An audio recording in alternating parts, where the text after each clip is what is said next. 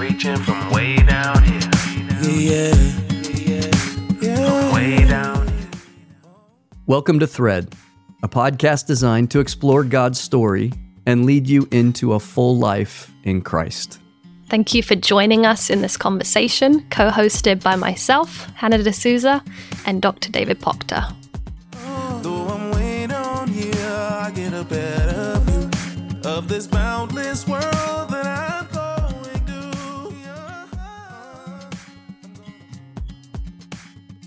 Hello, everyone, and welcome back to Thread. How are things over in Texas, Dave? Great, I just got home. It's actually nice to have fall here. We are, Oh it's only 80 degrees now instead of 100 degrees. So it's so fantastic. I love no, it. I don't. My confession is I don't understand Fahrenheit. So Oh, I'm, I know I've been here long enough. I should know. One day I'll learn. But I'm sure that that well, to be sounds fair, I lived in South Africa for four years and I always had to do the math. I kept my app in Fahrenheit the whole time I lived there because I Oh. couldn't understand Celsius. Okay, that makes me feel better then.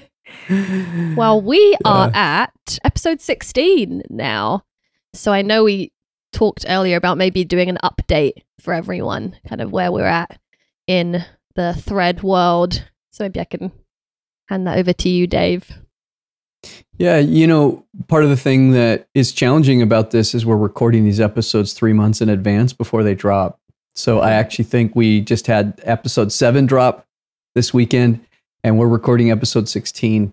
So we have to do that to stay three months ahead because there's a lot of content being created around this conversation. But that gives it difficulty for feedback. So people are telling us things now as they're starting to watch this, and we're going, oh, that's great. I wish we could have incorporated that feedback three months ago.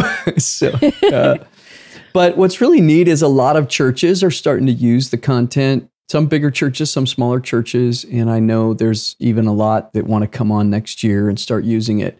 What a lot of people don't realize, Hannah, is that we have an app that goes with all of this. So people that find us on Apple Podcast or Spotify or even YouTube may not know that they can go to the App Store and download the Thread podcast app. And that gives them all kinds of other content with uh, daily devotionals. We call it Daily Thread or Family Thread, which is family devotionals or small group conversation starters. So there's a lot of really neat things that come with the app. So if you haven't found the app yet, we would encourage you to go find it. We also, by the way, have some really fun updates coming in this next year with the app. So we're talking about Mhm. Bible translations, and there's going to be other language translations and other cool Mhm. features that are coming. So Nice. So lots to look forward to. I think we even have some merch coming out, which will be fun. we do have some merch coming out. I just saw two new shirt designs today that I can tell I'm getting old when the shirt designs. I'm like, wait, what's going on there? So, Oh. yeah, people are going to have to go to the app and see. I don't even know how they find the merch, but I'm sure there's a way to find it. we'll let you all So- know when we know. exactly. well, we are now in the middle of our series, God's People Birthed. So, this is going to be our second episode on Jacob today. Um, last week, we discussed Jacob's life as a paradigm for spiritual growth. And today, we're going to focus on his wrestling match with a divine being that takes place in Genesis 32. So, some important reminders, I guess, from le- last episode. Jacob is I know, Dave, actually, I had a question for you on this because you mentioned last Okay. week that Jacob is the first story that we kind of pick up from birth and follow to death. And afterwards, I thought, hey, don't, what about Isaac? I feel like we saw his birth and his death. So I was wondering if you could comment on that, what you meant by that phrase. Yeah, that's a good question, and we certainly do. The difference is the focus of the narrative, the narrator, and I probably should have been more clear about that. But when we see Isaac, Isaac's not the primary story. It's actually his life's often being told through the lens of Abraham's life, Hmm. and he's not a main figure. So what we ha- what happens when we get to Jacob is we kind of pick up the primary uh, narrative through Jacob. So what I probably should have said is Jacob's the first person where the narrator really focuses on the development of his spiritual life in his story from birth to death. It's probably a little bit more accurate. Okay, that does make sense. so, yes, Jacob's story is also one of the most complete narratives in the Bible that addresses kind of this ongoing tension and development of human desire, Yahweh's intent and will, and the painful but hopeful process of transformation. And those were things we discussed last week, as well as the idea of Jacob's life and struggle with God being a typological model for the upcoming narrative of Israel, and as well as serving as a guide for our spiritual development as well, which makes him a particularly special character. And you also talked about Jacob's life as a model of the spiritual journey. Maybe you could touch on that quickly as a recap. Yeah, and you know when you bring up the typological model, I think just to to reprocess this, it's important to look at these things that are introduced in the scriptures that play a role in the story themselves, but then they play a further role. So when we say that his life is a typological model for Israel, what we see is this development that happens in Jacob's life will also have to happen with the community of Israel. So Jacob goes through it, then Israel has to go through it. That's what we mean by typological model. And and that's true of his, you know, life as a journey, a model of journey. So Jesus actually uses that kind of lens by retelling the story with the prodigal and the the lost son or the, I like to call it the prodigal God and the lost son. We talked about these kind of six stages of the journey and how that really is a model for the way we think about spiritual growth and development. So this plays out not just for Jacob, it plays out for Israel, it plays out for the prodigal's story uh, in Luke 15. So we talked about this last time, but independence or the need to leave home, the struggle with the idea of a rite of passage in our life, coming to a humility and recognition of God's presence. And we didn't talk much about transformation. That's where we're going to lean in today. And we talked about grace and reconciliation and the role that those play. So, the, the, that kind of six stage journey is one way to look at the spiritual journey. We'll look at others as the podcast progresses. Great. We also talked last week about two forces that are at work in Jacob's life and spirituality. The first being um, Jacob being thrust into the world with an eros or passion that really characterizes him. And the second being Yahweh partnering with Jacob throughout his life to channel that eros and that passion. Yeah, so from the very beginning of the Genesis story, we see God's intent and the way he created his creation, right? So he creates us with this ambition to engage the world and he intends to partner with us and how that develops. So we see that kind of co-regency or co-agency in our life. So that's a big, big thing that we keep seeing play out. Now we're going to introduce a new concept today that is the hermeneutical lens. This is something that can be a little bit tricky maybe to get your head around, but but we actually do it all the time. We just don't know that we're doing it. So hermeneutic, when we talk about hermeneutics, at the very simplest definition of hermeneutic is interpretation, right? So when we talk about hermeneutics, we're talking about how do we interpret something. Hmm. And whenever we engage a story or a text or even an experience, we come at it with a specific lens. So, how do we, in other words, how do we see and interpret what's happening? Hmm. Okay. So, maybe a, a simple way of thinking about that would be when we, let's say, we're hanging out with our family and I'm you know, I've got my daughters and my son in law and my granddaughters, and we're all together. We think about what happens in different ways. So let's say Eden, our little almost three year old granddaughter, she does something silly, but it's also kind of dangerous. And her sister starts laughing, and all she sees is the comedic part, right? She, this is funny, this is entertaining. Maybe even there's other younger people that see that, but the older people have a different lens the older people look at the potential danger. And even though she's funny, you see the danger. And I remember sometimes as a parent, when my kids would do something that was actually funny and made me laugh, but they had to be disciplined, I have to choose how am I interpreting what's happening here? right? And I have to make choices of my interpretation. So that's a really simple everyday example, but we do that when we're reading the Bible. Hmm. We pay attention to different things. And what we pay attention to is often driven by our own context. Hmm. So there's there's other podcasts out there that actually teach us how to put on it's like putting on a pair of glasses. Okay, we're going to put on these glasses and we're going to look at the story through this particular lens. So one popular podcast that's been out there uh, for the last few years that a lot of people have been listening to in our circles is called the Bema podcast.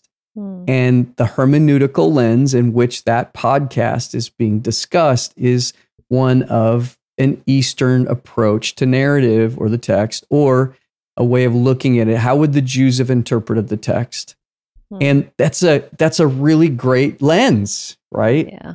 And we chose to do that too, right, Hannah? When we created this podcast, we created a lens in which we wanted to talk about. So we're trying to bring out the story and the spirituality of the story. So we're looking with a different lens. We're looking at the lens not of the rules to the game, but the game itself and how we play the game. Hmm. So that would also apply to how we read stories in the Bible and, and how that shapes what we're doing here. So we're looking at Jacob's story.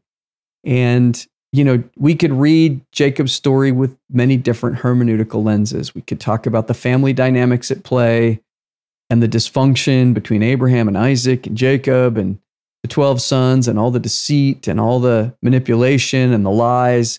You know that could be one way we could tell the story. Or we could look at this just historically or we could look at this i mean we could look at jacob's story through his shrewdness from a business standpoint. You know how did jacob you know build what he built through his own shrewdness. We could look at it morally. We could look at it culturally. I mean what does it really mean that you had to work seven years for your wife's hand in marriage? And we could talk about the cultural pieces in there. Hmm. but we're kind of, you know in in us choosing spirituality as a lens when we get to this story, we start asking questions because of our hermeneutical lens of what's happening in this wrestling match and what really stands out from the spiritual life. And we get to this idea of the spiritual struggle. So it's we could pick others. We're picking this because we're we have the lens of spirituality at the forefront. So anyway, does that make sense to you? I It does make sense. well, you're making me realize the different lenses I can read scripture through just from my own context. Like I wrote my dissertation Right. for my yeah, my literature degree on feminism and theology. So then you're looking at these stories with an idea of, oh, where are the women in the narrative and who wrote their story and which has all sorts of implications. Yeah, there's so many lenses you can look through, which are enlightening, but yeah, I think it's good to be aware of the lens that you're reading through. So, So that's such a great example. And, you know, part of what we have to accept is that we all come with a default lens. hmm, So, all the way back to our very first episode, we have a default lens even of God. So, we view God a certain way. We bring that lens to the scriptures. We see the stories of the scriptures through the way we see God. So, if we change the way we see God, it changes our lens. And that's also true of, you know, I was born in the United States of America and my cultural context shapes the way I engage the scriptures. So, it's just, it's very important to be aware hmm, of that. It gives us a lot more insight. So, great example, Hannah. Thanks. thank you. I'm trying. So, we're going to narrow in here on transformation now, this role of transformation. And we're going to look at this image of wrestling or struggle as integral to transformation. So, this has been part of the story all along with Jacob, all the way back to the birth narrative itself. We see Jacob grabbing Esau's heel as they emerge from the womb. We see this wrestling or struggling or striving with Esau for the birthright. We see the deceit with his father for the blessing. We even see it, you know, when the story moves and he goes down to Paddan Aram to find a wife. And we also see it in this image of Jacob wrestling with this large stone so that he can impress his hopefully future wife, Rachel. We see him wrestling with his future father in law, Laban. So that's all in the backdrop of this story. What happens when we get to this story in Genesis 32 is that wrestling becomes more explicit. Now it becomes the center of the story. Mm. So when we look at the backdrop here and we get to this story, just as a reminder, Jacob is around 97 years old. Now, you know, people ask, well, how do you know he was 97? We we see two texts that tell us the age of Jacob, and we kind of try to interpret. Uh, and scholars have done that work, but Jacob died most likely around 147 years old, according to this story. Hmm. And so when you kind of figure out where these these play out, he's probably around 97 when this happens. So he in again in this backdrop, he knows he's going to face his brother Esau. He sends messengers ahead.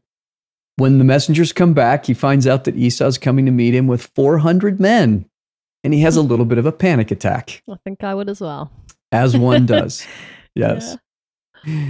So he goes, Okay, my brother, who I deceived out of the birthright and the blessing, now is wanting to come meet me with 400 men. So he splits his flocks and herds into two groups to minimize losses in case something bad happens. And then the story kind of makes this fascinating little shift and it kind of focuses in on this event in this one evening that turns into a nighttime battle. So in Genesis 32, we pick it up in verse 21. Hannah, you want to read that text for us? Yeah. So Jacob's gifts went on ahead of him, but he himself spent the night in the camp. Hmm. Okay, so he sends the gifts himself away. He stays in the camp, but then the very next verse talks about another step towards his his more lonely state. Hmm. If you could read in verse 22 and 23. That night, Jacob got up and took his two wives, his two female servants, and his eleven sons and crossed the ford of the Jabbok. After he had sent them across the stream, he sent over all his possessions. Okay, so we know Jacob has two wives and Mhm. servants and these 11 sons and all these possessions, which we talked a little bit about last time, just how much he had. Mm. And he sends it all across the river. And so what we see is this moment where he's all by himself and he's, and, and we don't entirely know why, right? We just see a shift in the narrative Mm. there's something about being alone that's important to this narrative. So even though what we're going to see, even though he's surrounded by family, surrounded by a community, this event has to happen by himself. I came across this actually pretty old text by a scholar named F.B. Meyer, and he wrote a book called Israel, a Prince with God, the story of Jacob retold. And he made a really interesting observation and compared this kind of moment of aloneness, this spiritual moment, with what happened in Gethsemane. And he just says, when the soul enters its Gethsemane, it withdraws a stone's cast from its most trusted friends. So I think there's there's two sides of the spiritual life that we always have to be cognizant of. There's a communal piece, right? Where you always need to be with people and engage with people. That's the nature of spirituality. But there's also a part that no one can fight the battles for us. The struggles Mm. are our own and they're personal. Hmm. You, you know, a feminist hermeneutical lens would probably look at the fact that he sent Leah on ahead, like his least favorite wife was first to meet the 400 men, and then his favorite was at the was at the back. That's a different lens. It is a different lens, but it's also a good observation, right? Yeah, that always stood out Who to goes me. first into? yeah, yep. Hmm. You're absolutely right. Absolutely right. So let's read verse 24. So Jacob was left alone, and a man wrestled with him till daybreak. Okay, so so this is really interesting. Now he's left alone because he sent everything ahead. Hmm. This unidentified man engages Jacob. Part of what's interesting about this is the ambiguity of this identity of this person. And it, it allows us, I think, this kind of vast application of external forces that wrestle with us. The idea of wrestling or to wrest is to take something away from you. And so when we think about this as a spiritual paradigm, we can think about all these things that engage us that we don't choose to engage with, but they engage us, right? Mental or physical health struggles, trauma that happens to us. As parents, sometimes we encounter things in our family, sometimes with our children that we weren't planning on that make it really difficult. Uh, sometimes our marriage doesn't turn out the way we want to. So we find this this idea of that there's something exterior to us that engages us to to struggle with, Hmm. and this struggle now becomes inward. So even though it's physical, as we see this unfold, we see that there's much more happening here. There's start there's questions that start coming up immediately, like, wait a minute, a random stranger approaches you in the middle of nowhere and you wrestle. And this is a wrestling match that's going to go on until daybreak. Wasn't Jacob 97? uh, I have friends that are wrestlers, and I always, you know, I ask the question. So when you were wrestling in a wrestling match, what's the time period that you wrestle? It's six minutes, by the way, six minutes. Oh, wow. So these, you know, collegiate athletes that are in the top shape of their life are in a wrestling match for six minutes, and they will tell you at the end of six minutes they're completely exhausted. So, okay, Mm. now we've got an all night wrestling match with a, a being. When you're 97 years old, there's something weird going on here, right? And and not to mention that we will find out there's some kind of divineness or divinity to this being, Hmm. and this person can't overcome Jacob. What's that about? Right. So Yeah, it is you know. such an interesting story. I think it's also curious to me that it says a man wrestled with him and not Jacob wrestled with a man. So it seems Exactly. not desired, perhaps, on Jacob's part, or maybe he's caught unawares um, in this moment. Well, isn't that the way it works? You know, I was looking at different translations of this verse, and they all talk about this the same way. A man wrestled with him. Hmm. It- he's not the one initiating. But my favorite translation of this was the NAB. It says, Then some man wrestled with him till the break of dawn. I love that. Just some man shows up and wrestles with him. So this is an external force. This force does seek Jacob. Jacob wanted to be alone. He had sent everyone away. But now something's engaging him that's not his choice. Hmm. And I think that, you know, so that's that's interesting. We need to think about that. And that's usually the way struggle happens. We don't just wake up one day and go, it's time for me to have a conversion of sorts. I need to go through a period of transformation.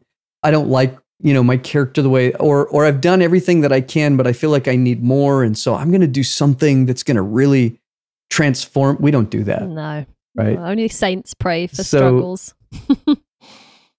Only saints pray. so so that's interesting. The other thing that's interesting here is that the way that this being is portrayed in the beginning of the story is as a peer, another man.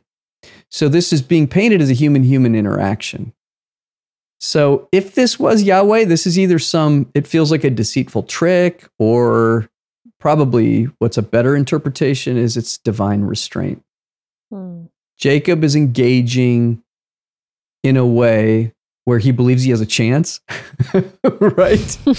so, if this is God, which we find out later that this is divine being, God meets Jacob at Jacob's level and he holds him in this battle for far longer than it seems humanly possible. And it seems like an even battle, which, of course, we know if God was wrestling Jacob, Jacob would have no chance but Hmm. God keeps him fighting all night long. So that's interesting. Hmm. I remember in, I think it was episode seven, Light and Darkness, when you spoke about God doing some of his best work in the dark. I love that phrase. But I wondered now that we're at this episode if you have any more thoughts on why this battle took place at night. Yeah, that is, I appreciate you connecting the dots to that. And that is, I think we even said when we did that episode, maybe I'm remembering this wrong. We'll, we'll get to when we talk about Jacob wrestling at night. I Hmm. think there is something really significant about the night and the battle at night and the aloneness and the fact that you can't see what you, you, you know, it's disorienting and you, you can't see what you're fighting against. But I also think that it, kind of illustrates that we're fighting or at war with our shadow self. Hmm. That there's something happening internal here. So these external forces actually become an internal spiritual battle. Hmm.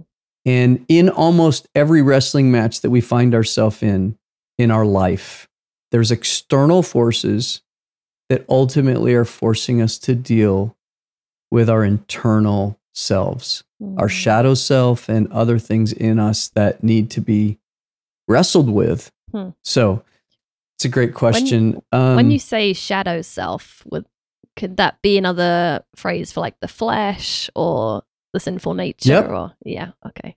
yeah, absolutely. Yeah. So the sides of us that we prefer not, are not there, Right. the pieces that need to grow and transform. Hmm. Absolutely. How about verse 25? Okay. When the man saw that he could not overpower him, he touched the socket of Jacob's hip, so that his hip was wrenched as he wrestled with the man. Yeah, so after this all night battle, we see that over time here, Jacob's opponent is going to wound him to gain the upper hand. So the wound actually has a function, it shifts the power balance, but only enough to facilitate the outcome, Hmm. right? There's a lot to think about there. So this maneuver if this is God's hand, this maneuver also demonstrates divine restraint, that God is going to bring about a wound that produces just enough pain to transform. Hmm. So when the time is right, I guess you could say, or another way of thinking about this, when the time is right, trauma is introduced. And it isn't that the injury wasn't allowed per se, but it was given by this man. So I think it, you have to ask an important question here. Can God do harm or can God only heal? If God doesn't do us harm, then what appears to be harm is actually to heal. Or what we could even think about in, we read later in, in Hebrews chapter 12 that discipline may seem unpleasant at the time or painful, but it actually produces something in us, Hmm. right? Yeah, I think it's a challenging concept, even what about hurts, and even use the word trauma. I think knowing what's been permitted by God or what is just the sin of man, I'm sure that is something to navigate too. I don't know if you could speak to that at all.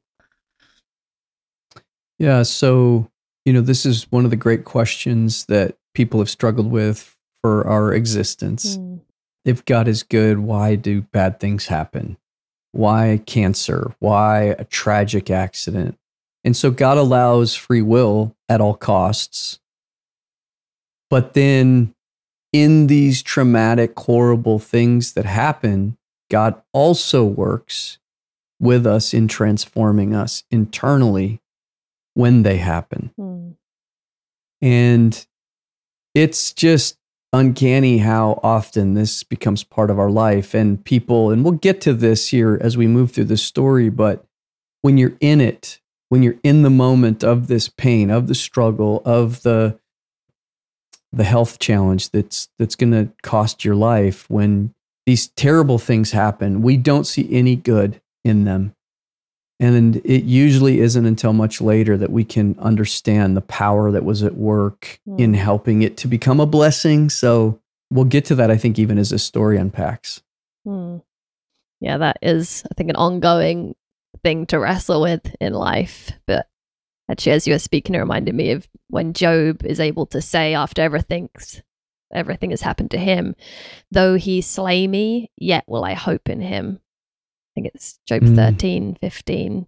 Even in that, he's attributing some of his struggles or, yeah, to, to God. And yet also is able to still proclaim, I'm going to trust him anyway, which is really remarkable Yeah. Yeah, there's a there's a spiritual writer that has really inspired me from the 16th century, and he was imprisoned by he was a reformer within the Catholic Church. Uh, his name was John of the Cross, and he was imprisoned by his brethren for Mhm. nine months and given very little to eat and drink in a, a small dark cell. He was brought out and publicly lashed by his brothers on a regular basis. Hmm. And you know, you look at this and you go, this, this is just terrible, terrible. And he leaves and he writes this poem called The Dark Night. But one of the things that he says about the woundedness, he calls it the delightful wound. Oh, delightful wound. Hmm. And he talks about the wound as delightful because he knows that God works through these terrible experiences and he sees the spiritual side and God's love in the woundedness. Hmm. Let's go on to verse 16, or sorry, 26. How about verse 26? Um, he says, Then the man said, Let me go, for it is daybreak. But Jacob replied, I will not let you go unless you bless me. yeah, so now we see, and this is where I said divine restraint, is the wound didn't come to be so much that Jacob lost his spirit. So we see his spirit still here in action. He remains passionate. He wants the blessing as an outcome. So this wound wasn't debilitating, but it was formative, as we will see. So Jacob, in his entire life up until now, he's been seeking blessing through attaining the family birthright and the blessing, through his romantic interest, through financial security. But now he wants the blessing to come from the divine in God's self. Yeah, it seems kind of demanding for Jacob to to make this statement. but I wonder, I think it speaks to the eros that we've spoken about in Jacob, that passion. Maybe do you think God liked this kind of side of Jacob? Well, I I think that's the beauty of the story that God doesn't condemn the ambition. Hmm. In fact, it becomes so implicit in his very character that Jacob starts out as the deceiver, but where this is going to go with his name, and we're just going to have to wait just a couple verses to get to the actual name and what that means. But I think it's really important that God doesn't demean ambition or squelch it. So there's an interesting mm-hmm. quote that I came across by C.S. Lewis that talks about this. He says, All desire, even introverted or corrupt desires, fundamentally desire for God, directed away from its true object. What God is trying to do is to train the ambition to be godly ambition. Hmm. And I do think that's a really important piece of the story that it's it's recognized and honored and blessed. Hmm. Right? So we see it in this next verse. Let's talk about this in 27 and 28. The man asked him, What is your name? Jacob, he answered.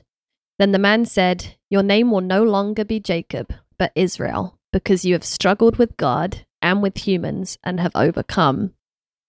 I like that Jacob, who we know as the deceiver, does answer this question truthfully here and give his real name. Right? Yeah. That's a good sign.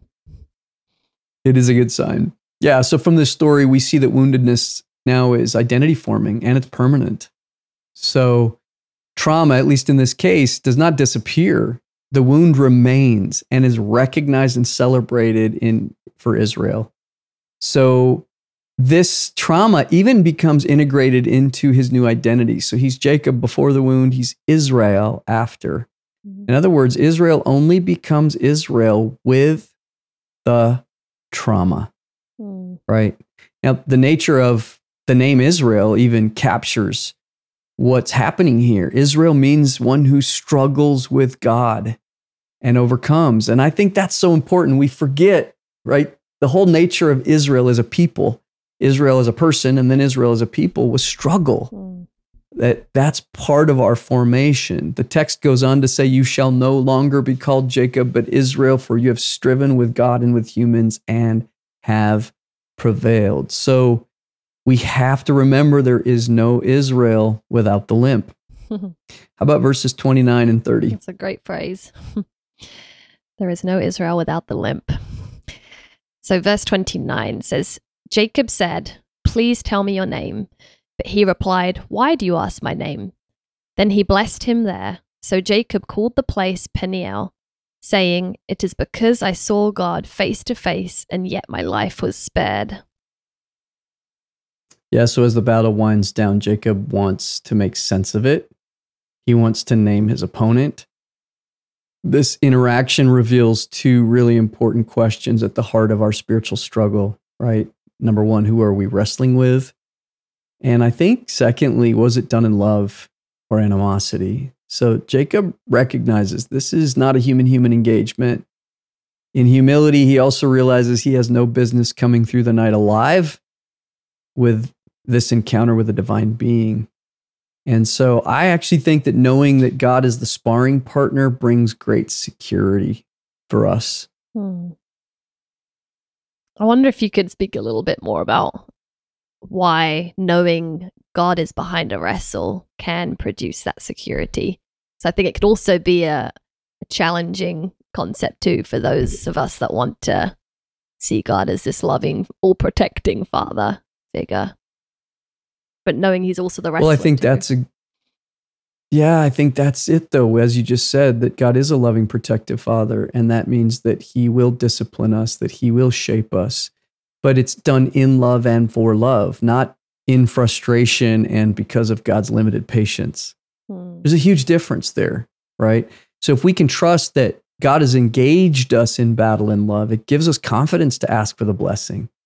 Hmm. So we see Jacob given what he asked for. So when we think about these things, you know, in hindsight, it's always much easier to see the hand of God. You know, we go through these terrible times.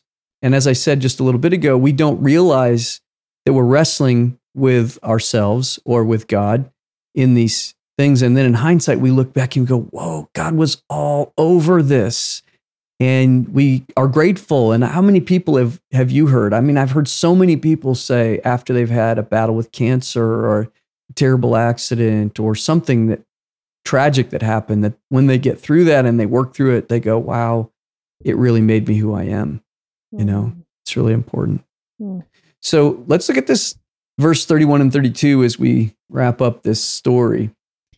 So the sun rose above him as he passed Peniel, and he was limping because of his hip. Therefore, to this day, the Israelites do not eat the tendon attached to the socket of the hip, because the socket of Jacob's hip was touched near the tendon. Yeah, this is what I was saying earlier that the wound actually becomes identity forming for him. So this wound or this trauma becomes not just part of him, it becomes part of his story and it becomes part of the narrative of Israel. So his offspring from here on out would honor the wound, which I Hmm. do also think is instructive.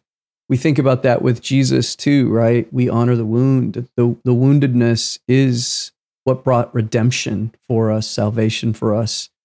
And so when we, we could say, without the wound, there is no Israel, we can certainly say that about our Christian faith as well. So before the wound, Jacob, after the wound, Israel. I think when we think about authentic faith in religion, if it's really authentic, it will always come with a limp. Authentic faith will always come with a limp. Hmm.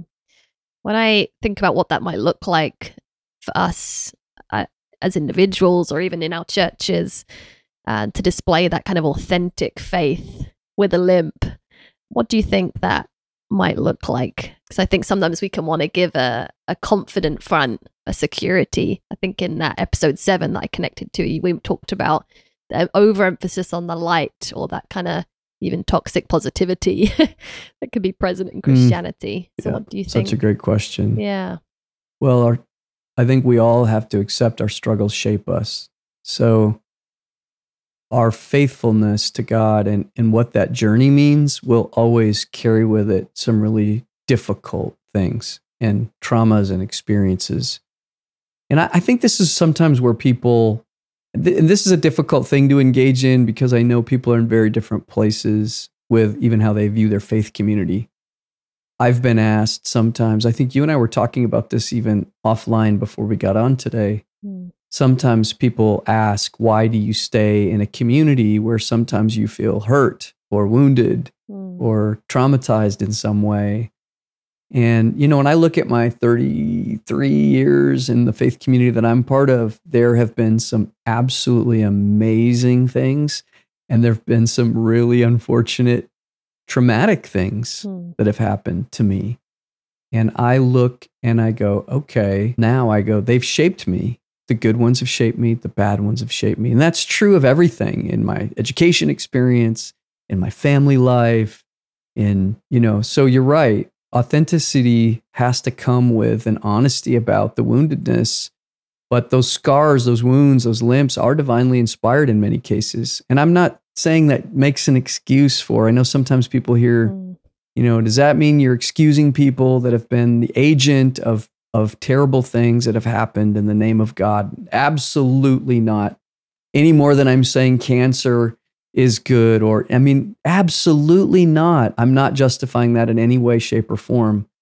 I am saying that when we do work internally and allow God to shape us that they can be transformative for us. Mm. So, it's a big difference. Mm. So I think the question has to be asked how does wrestling facilitate transformation? So really that's what's at play here, right? Wrestling is facilitating a transformation. There's a book by John Dunne called The Way of All the Earth. And there's an interesting quote here that at least gives us an aspect of this that Hannah, maybe you could read for us, I think would be instructive. Hmm. The night, we could fancy, is the darkness of being. The dawn is the kindling of the new light of consciousness. The laming is the defeat of man's consciousness, its failure to encompass his being. The blessing is the new scope which consciousness attains. The old name expresses man's old understanding of himself, the new name his new understanding. Man comes out of the encounter with God lamed, blessed, and newly named. He walks in the light where before he walked in darkness, but he walks with a limp. That last, I mean, I just love that last line. Mm. Um, man comes out of the encounter with God, lamed, blessed, and newly named. So, in these moments, at least what Dunne's arguing is that consciousness comes up against being. So, how we think about that, the way human beings perceive themselves, the way that you and I think about ourselves, is frequently misaligned with who we actually are. So, failure and struggle in wrestling is often directly related to that mismatch. It's us coming to a realization of what's actually happening, not what we think is happening.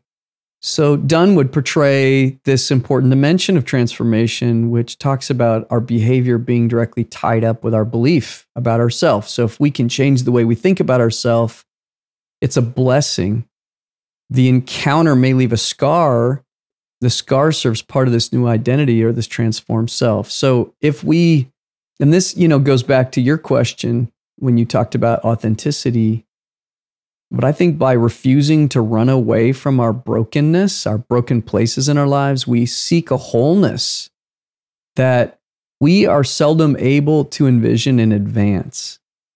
And so we see this in darkness now. We're going to see this play out with Israel in wilderness. Wilderness and darkness kind of become these two metaphors for that same kind of struggle. So, wilderness or darkness is a place of purgation or purging, a place of loss, a place of trauma, a place of woundedness, but it's also a place of blessing. It can lead us with the hand of God, if we believe it's in love and for love, to the other side of the wilderness, to from Jacob to Israel into the promised land, all that, you know, imagery of taking us to a much healthier place. Hmm. Mm, Thank you for breaking down this um, chapter for us and the benefit of wrestling. I know early on in the podcast you've mentioned uh, the book This Beautiful Truth by Sarah Clarkson. And I think this episode has reminded me of a quote from her where she talks about the real risk to faith is not to wrestle. How there's kind of an honesty to wrestling, which is crucial to our growth and development. So, what we've seen today is kind of Jacob's journey and wrestling match will become paradigmatic for Israel and for us. And we will go on to see Israel develop a as a nation in a very similar fashion with their own wrestling. So, I, I love that phrase authentic faith and religion will always have a limp. And we're going to see that as we progress throughout the narrative. But next episode, we will have a friend with us and Old Testament scholar TJ Paresi, who will be introducing us to Joseph and walking us through that narrative. Yeah, that'll be a great conversation. I'm looking forward to that one. Me too. Well, thank you, everyone, and we will see you next week. Thanks, Hannah. We'll see you in a week.